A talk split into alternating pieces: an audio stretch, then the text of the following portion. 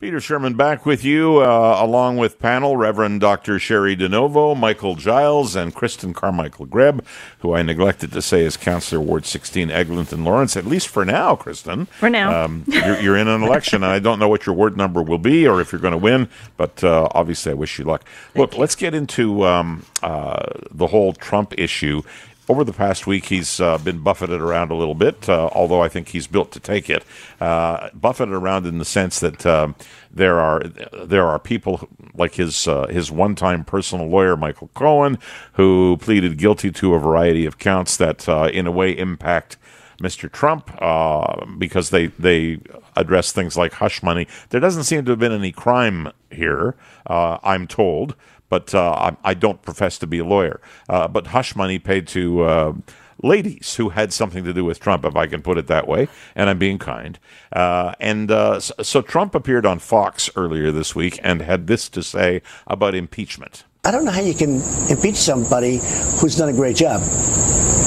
I'll tell you what, if I ever got impeached, I think the market would crash. I think everybody would be very poor because without this thinking, uh, you would see you would see numbers that you wouldn't believe in reverse. I think it's probably unlikely, and I suspect that you'd all agree that uh, whether you like him or you don't like him, I think it's unlikely he's going to be impeached. If if the numbers in the House of Representatives uh, change in the uh, midterms, which are elections that are held in November, there could be a move to impeach, but I, I don't think it'll ever make it to the Senate. So I think you're going to see uh, Trump serve his first term out. However, this is the discussion. Uh, so I'm, I'm going to put it to you, and I'll start with you, Christin. Uh, what do you think of what you've heard? What do you think of uh, the fact that you've got Paul Manafort, his original campaign manager, who apparently is going to go to jail unless he gets a pardon, which is being talked about? I think he is going to go to jail. You've got Michael Cohen saying, "Yeah, I paid some hush money," and you've got uh, Democrats making noises, and that's all it is so far about impeachment if they wind up in control of the House of Representatives. I mean, I, th- I think there might be a push for impeachment, but I, I agree. I don't think it will ever happen. Um, I I think he still has enough Republican support in certain areas of the country that that people will not be up in arms literally, but well, in the states you never know, but but they they will be up in arms about trying to impeach their president. Well, Giuliani, you know, who's now billed as his personal lawyer and who I think has probably gone off the deep end. That's just an aside on my part.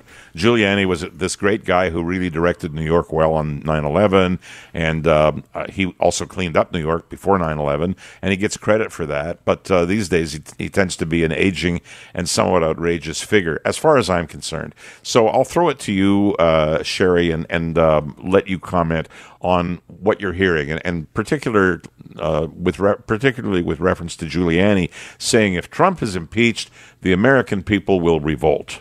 Like they did when Nixon was impeached. Not. Yeah. Uh, uh, I don't think there's any any chance of his impeachment, though. Of course, until unless the numbers change.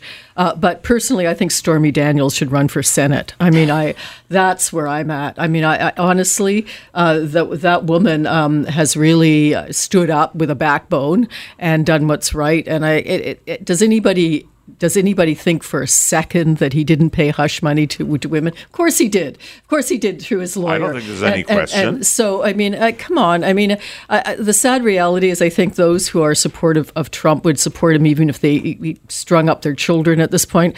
Um, uh, that's the that's the sad reality. And uh, I think he will serve out his first term, which is sad for us all.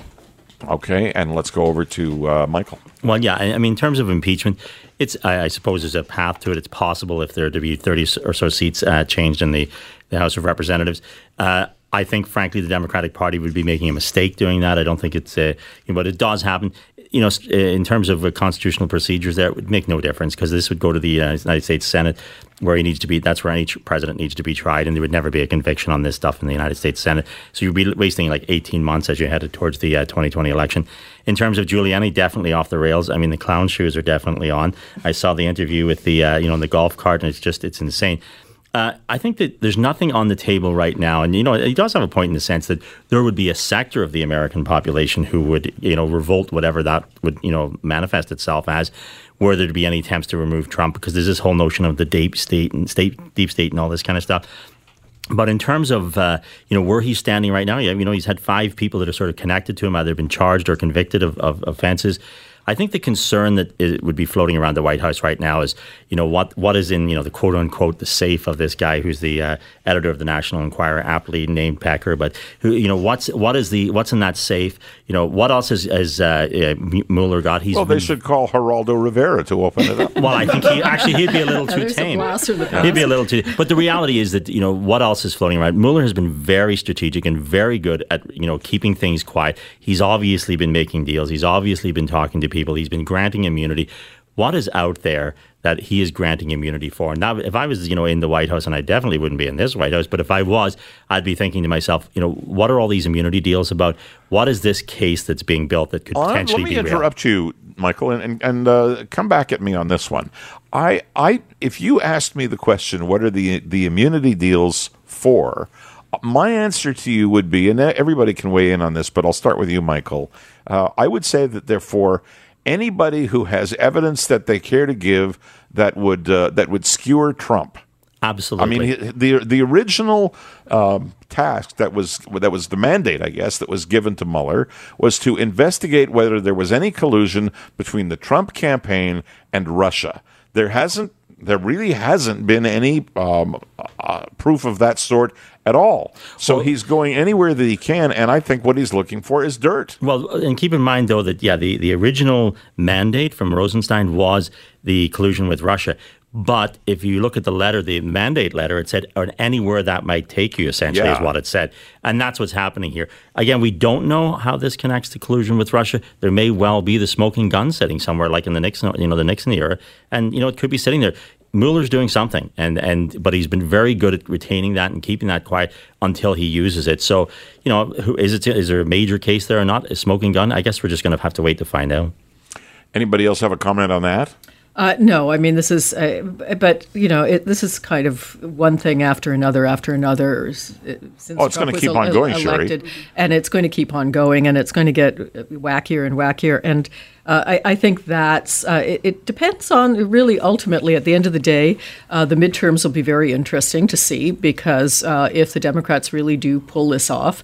Um, then we're into a, possibly a new a new reality. I don't think enough to get him impeached, but certainly um, uh, it's going to be a problem for him. And, well, I mean, uh, they'll uh, shoot themselves in the if if they try to impeach him, they're going to shoot themselves in the foot. No, exactly, and they've got to worry about two years hence. I, exactly. The, the real question to me is his followers. Uh, what will it take before they kind of wake up and see that?